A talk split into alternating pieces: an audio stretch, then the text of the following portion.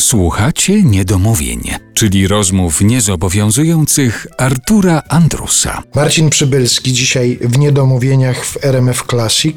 Powoli będziemy zbliżać się do głównego tematu naszej rozmowy, a właściwie powodu naszego spotkania, bo pojawi się za jakiś czas pewna płyta, która jest zapisem kolejnego wydarzenia, które określasz jako muzodram warszawski. To już będzie trzeci muzodram warszawski, tak? To będzie trzecia płyta, ale drugi muzodram warszawski, jeśli mogę tak powiedzieć. W tym pierwszym sprzed y, 13 lat podzieliłem akcję na cztery takie momenty historyczne. Piosenki przedwojenne, piosenki z czasów wojny, element takiej twórczości żydowskiej się też pojawił, no i trochę współczesności. Natomiast tutaj sięgnąłem jednocześnie wróciłem do sytuacji warszawskiej, muzodramu, ale skorzystałem z jeszcze mojej takiej drugiej pasji, którą mam od wielu lat, jak pracuję na przykład ze studentami, ale coś, albo coś się zdarza reżyserować w teatrze, to to są zwykle takie klimaty groteskowo-nuarowo-makabreskowe. Rozpoczęte jeszcze kiedyś od pracy nad Bertoldem Brechtem, a potem fascynacji Tomem Waitsem, Nickiem Cave'em, e, twórczością zespołu Tiger Lilies i pomyślałem sobie, że połączę te elementy w tym nowym muzodramie i wyciągnę a to trochę Warszawy lat 50., takich początków jazzu, bluesa, gdzieś w naszych tutejszych klubach warszawskich. I połączę to z czymś takim jak zagadka kryminalna. Postanowiłem coś takiego napisać scenariuszowo i być może jak wreszcie będzie można i będzie to miało też swój sceniczny wymiar, to uda się, uda się opowiedzieć taką historię też na, na scenie. Taką I tutaj się pojawia na tej płycie, której jeszcze nie ma, to będziemy przypominać, ale miejmy nadzieję, że będzie wkrótce. Tak. Płyta nosi tytuł Retro Noir. Tak jest. Pojawia się 15 utworów nagrywanych tutaj w studiu muzycznym Teatru Narodowego i 4 lata zajęło to nagranie. Takie daty są podane. Czyli, że to jest pomysł, który rodził się już jakiś czas temu. To był listopad 2015 roku, czyli już ponad 5 lat minęło, jak się na kawę umówiłem z Krzysztofem Herdzinem, wybitnym polskim jazzmenem, pianistą, aranżerem, kompozytorem. I przedstawiłem mu ten scenariusz, zastanawiając się, czy on się zgodzi, żeby objąć to patronatem stylistycznym albo po prostu y, stworzyć aranżację. I on rzeczywiście y, wyraził zainteresowanie, ale potem, zanim wróciliśmy do tematu, pół roku minęło, potem dokonaliśmy nagrań tutaj dosłownie przez ścianę. Y, Jest studio nagrań Teatru Narodowego, obok tej garderoby, o której wspominaliśmy. No to zanim ściągnęliśmy tych, Krzysztof, tych wspaniałych muzyków swoich, no to też to trwało. I rzeczywiście, tak jak udało się pierwsze dwie płyty nagrać w ciągu chyba trzech miesięcy od pomysłu do realizacji, tak nad tym retro noir ciąży jakaś taka chmura nieskończoności. Jeszcze rok temu, jak już, już, już prawie wszystko było gotowe, wybuchła pandemia i znowu to się roz, w czasie gdzieś tam roz, rozlazło.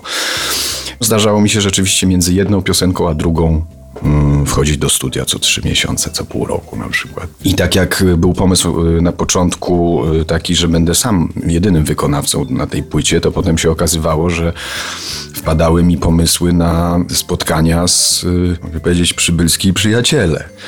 Bo jedną piosenkę zrobiłem ze studentami w szkole teatralnej i już tak zostało. Zaprosiłem ich do studia, żeby oni ją y, wykonali. Potem pomyślałem sobie, że jakąś piosenkę warto zaśpiewać w duecie. No to tutaj są różne duety, a to z Kasią Dąbrowską, a to Julią Chmielnik. Piosenkę Ekscentrycy zaśpiewała Monika Dryl, zresztą fantastycznie.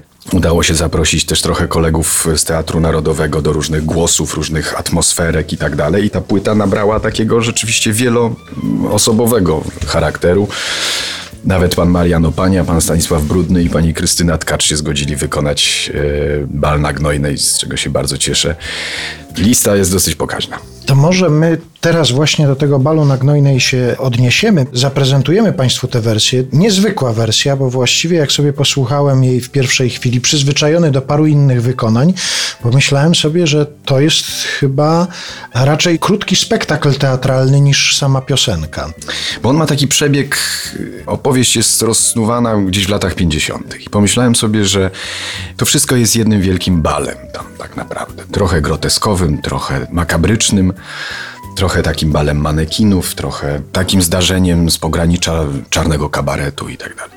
Pomyślałem sobie, że jak poproszę seniorów naszych wspaniałych o wykonanie tej piosenki, to ona w jakiś sposób całą tę historię i to wspomnienie czasów młodości, czasów powojennej Warszawy podkreśli. Ona tak gdzieś finalizuje nam to wszystko, ta piosenka.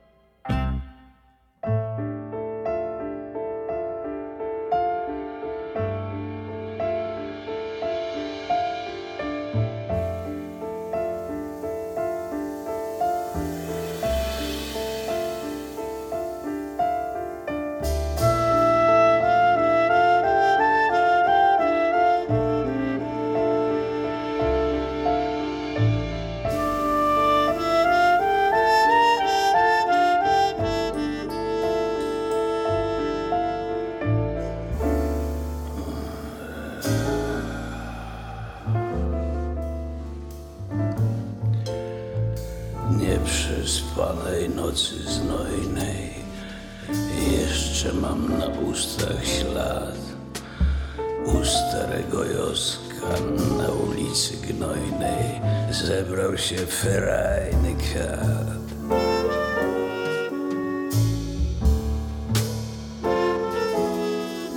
Harmonia z cicha na trzy czwarte rżnie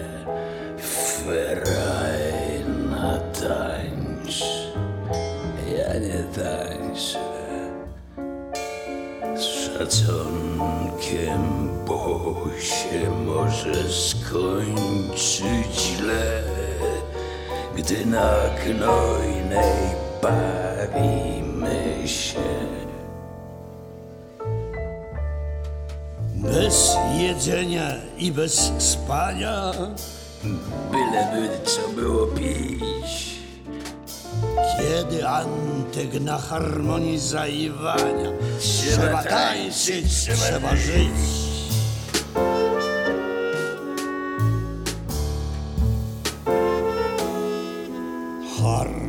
Harmonia z cicha na trzy czwarte rżnie. Frajna tańczy. Ja nie tańczę szacunkiem, bo się może skończyć źle. Gdy na gnojnej bawimy się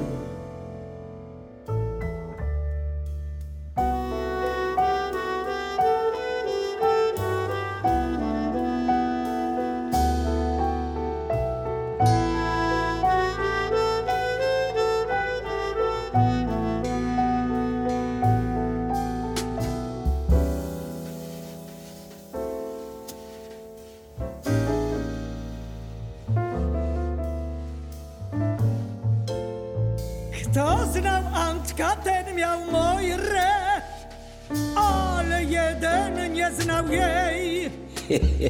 I dlatego się naraził na dintojre Skończył się z przyczyny tej.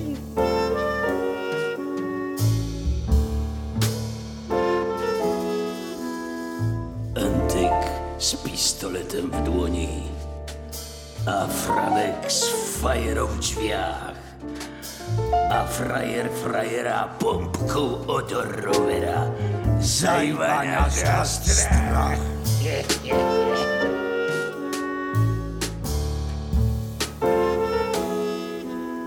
Hermoso.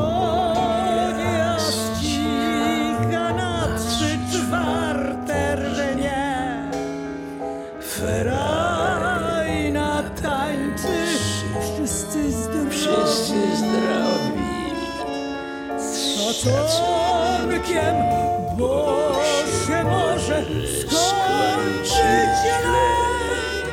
Gdy na gnojnej bawimy się.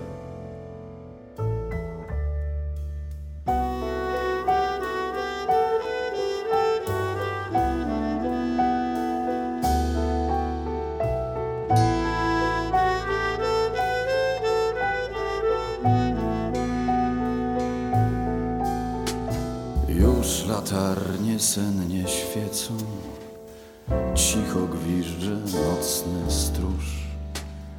Akat Maciejowski tam pod szubienicą na Antosia czeka już.